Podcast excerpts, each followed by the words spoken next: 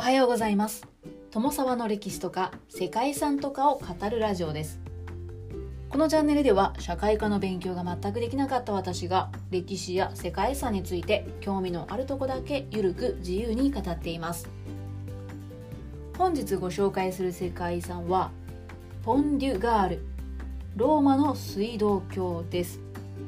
はいイタリアにある世界遺産かなと思いきやフランスにある水道橋でポンというのはフランス語で橋。ガールというのは橋の下を流れるガール川のことでつまりはガール橋という意味になります。ちなみにガール川は現在はガルドン川と呼ばれているそうです。ポンデュガールはフランス南部オクシタニー地域圏のベール・ポンデュガールに位置するローマ時代の水道橋で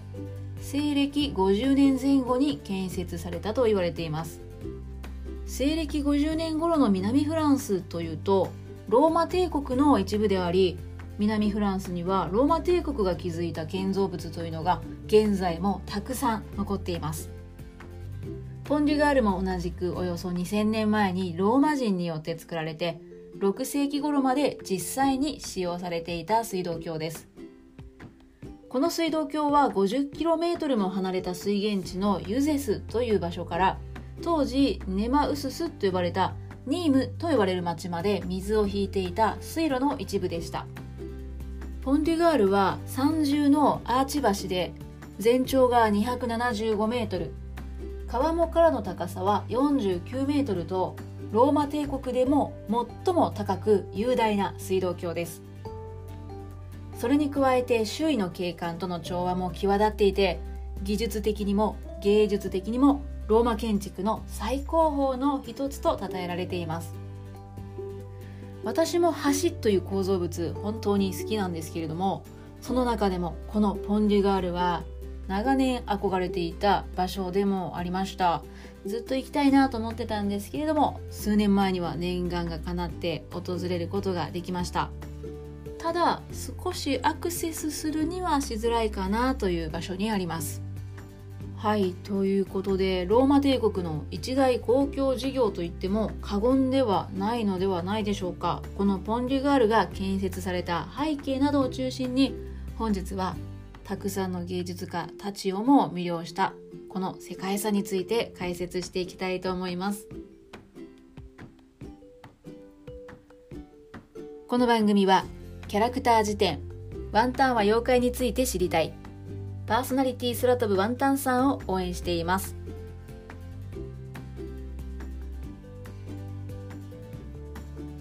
南フランスを訪れると驚くほど多くのローマ時代の遺跡を目にします。その中でも保存状態の良い円形闘技場やギリシャにあるような神殿がありフランスの中のローマと呼ばれるニームという町があります。ニームですね。ローマ帝国が大帝国を築けた理由の一つに水道橋などの水に関する事業に長けていたという要素があるのですがそのローマ帝国の水に関する技術力の高さを見て取ることができる遺跡がニームの古代集水場です。はい。水を集める場所ですね。そして集水場にはニームから北東へ約 50km 離れたユゼスという町の泉から水を引いていたんです。ニームという場所は古くから城郭都市で共和制ローマが紀元前123年に遠征を開始するとローマ属州ガリア・ナルボネンシスに組み込まれました。イタリア半島からイベリア半島に至るドミティア街道が整備されるとニームはその要衝となりローマ植民都市コロニア・ネマウサが建設されました。町を囲む市壁は 6km に及びその中に神殿や劇場円形闘技場といった多くの建造物が建設されました。大きく繁栄して当時人口が増加し2万人に達したと言われるニームの市民に飲用水を供給していたのがニーム水道でした。もともとニームの周辺には小さな河川もいくつか流れていたので生活用水や産業用水には事欠かず井戸によって飲用水も確保することができていたそうなんです。そのため水道時代は特に不可欠なものというわけではなかったと言います。ですがそこは強大な大国となったローマ帝国ですね。増えすぎた人口の飲用水を補うことはもちろんなんですが温泉やさらには庭園噴水用の清潔な水などの供給というのが望まれていました。ローマ人にとって都市建設で重視されるのが水を利用することでそれは浴場であったり噴水など水をふんだんに使うことが贅沢なことであり美徳とされていたからと言われています。こういった理由で別の場所からニームに水を引くことが必要となったわけですが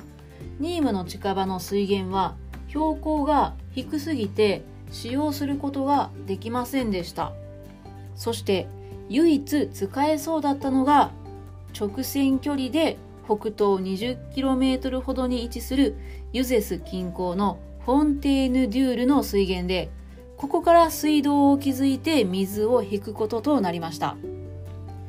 ただニームとこのフォンテーヌデュールの標高差というのはわずか12.17メートルしかなかったそうで水道の平均勾配を 1km あたり25センチほどに抑える必要があったんです。はいこれ想像できるでしょうか？そしてこれを実現するためには山や丘があればトンネルを掘ったり迂回をして谷があれば橋を架けるそんな必要があったんですね。そしてその結果ニームとフォンテーヌデュールの間に全長 50km もの水道が築かれることとなりました。そしてニーム水道の最大の難所であるガルドン川に築かれたのがポンデュガールというわけなんですガルドン川が流れるガルドン渓谷では標高が50メートルから60メートルほども下がっていたので、それまでにない高さの橋が必要となりました。ですが、当時の技術では高さ50メートル以上の橋を作るというのは困難だったので、水道橋の直前まで勾配を大きくして、その分、その後ろの勾配は限界まで抑えるという手法が取られたそうです。実際の水道橋の勾配は1000メートルあたり約5.5センチとなっていて、その後ろの水道では1000メートルあたり1センチ以下という箇所もできたそうです。はい。1000メートルで5.5センチっていうとどうでしょう？なんだかもうほぼ平らに近いなという感じがするんですけれども、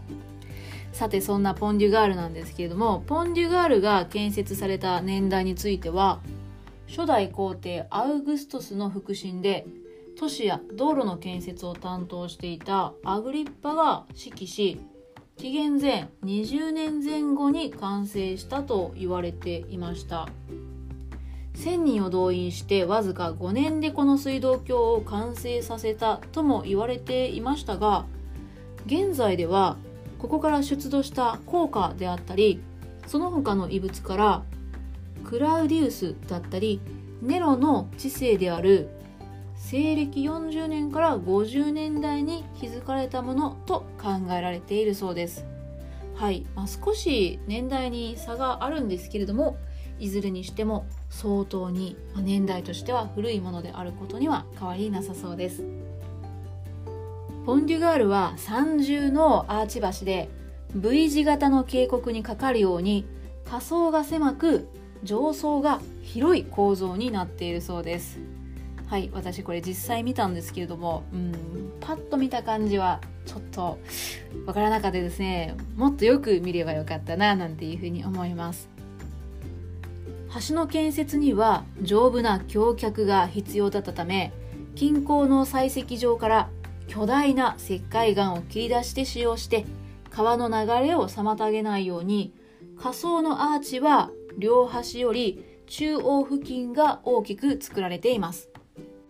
アーチは一番下層の部分が6個中層が11個上層が35個となっていますが上層はもともと47のアーチの橋だったそうです。下層のアーチは両端が21.87メートルあってその間が24.52メートルとなっているそうなんですがこれはローマ建築最大級のアーチなんだそうです。また高さについても最大48.77メートルとローマ帝国の水道橋としては最も高い構造物となりました。使用されている切石は最大6トンのものもあるそうで総重量が約5万トンと見積もられています。はい。この大きさを言われてもどうでしょう？ピンときますでしょうか？建設建築に関わっている人だとおおと思われるんですかね。橋の下層と中層の切り石は巨大な石灰岩で上層はより小さな石が使用されています。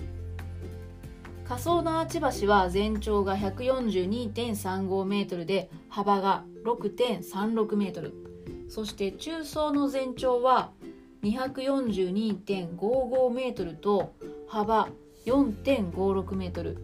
そして上層の全長が275メートルで幅が3.06メートルとなっているそうです。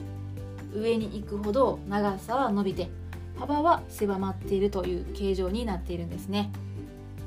上層の上部には幅1.35メートルの水道が通っていてそこには砂利が敷き詰められたモルタルで塗装されて水漏れを防いで上部には蓋をして雨水やホコリが入らないように設計されていました。そして水路には清掃のための水抜きの穴なんかも設けられていたそうです。橋のほとんどの部分については石を積み上げるのみとなっているんですが百橋の部分も水の流れを良くするためにモルタルが塗られていました。またガルドン川の水位上昇に備えて水道橋全体が上流側に張り出す形で湾曲しているといった工夫もされているそうです。はいということで解説はしてきたものの専門的なことはよくわからないのでただ本当によく考えられた技術の高い橋であることは間違いなさそうですね。これが2000年以上前に作られたというので非常に感心するところです。そしてこの水道の完成によって1日平均3万から4万立方メートルの水がニームへ送られていたそうです。はい。3万立方メートル、うん、ピンとくるような来ないようなということなんですけれどもとにかく大量の水が供給されたんですね。ニームの水道は6世紀初めにその機能を停止してそれ以降ポン・デュガールがその用途を取り戻すこともありませんでした。ですがそんなポン・デュガールはですね中世からよく知られた存在でシャルル9世やルイ14世といった有名なフランス王もこの地を訪れたそうです。特にルイ14世の治世の1699年から1702年にかけては脚橋が大規模な修復を受けたそうです。また1746年には人や馬が行き来できるように仮想を拡張して道路橋が取り付けられました。17世紀の末からは今日まで何度も修復されていてローマ文明を代表する希少的なモニュメントとして見事な孤高の姿を現在にも伝えています。近代に入ってくると18世紀には産業革命が進展して交通の発達もありましたので観光開発が進みポンデュガールも南フランスの重要な観光地となりました。悠久の時を超えて残る堅牢で美しい姿の水道橋はローマ人の英知の結晶であり文化の象徴となっています。この芸術的な水道橋に感銘を受けたという作家や芸術家も数多く見る者を魅了するこのポン・デュガールはローマ帝国の高度な建築技術と以降の人々の努力によって約2000年を経た現在においてもその存在感が保たれているんです。はい。ちなみに私もこの橋と景観にですね魅了された一人なんだと思います。ということで本日は私も大好きな世界遺産で解説が非常に長くなってしまいましたがフランスにあるポンデュガールローマの水道橋をご紹介しました。最後までご清聴いただきましてありがとうございます。では皆様本日も素敵な一日をお過ごしくださいね。友沢でした。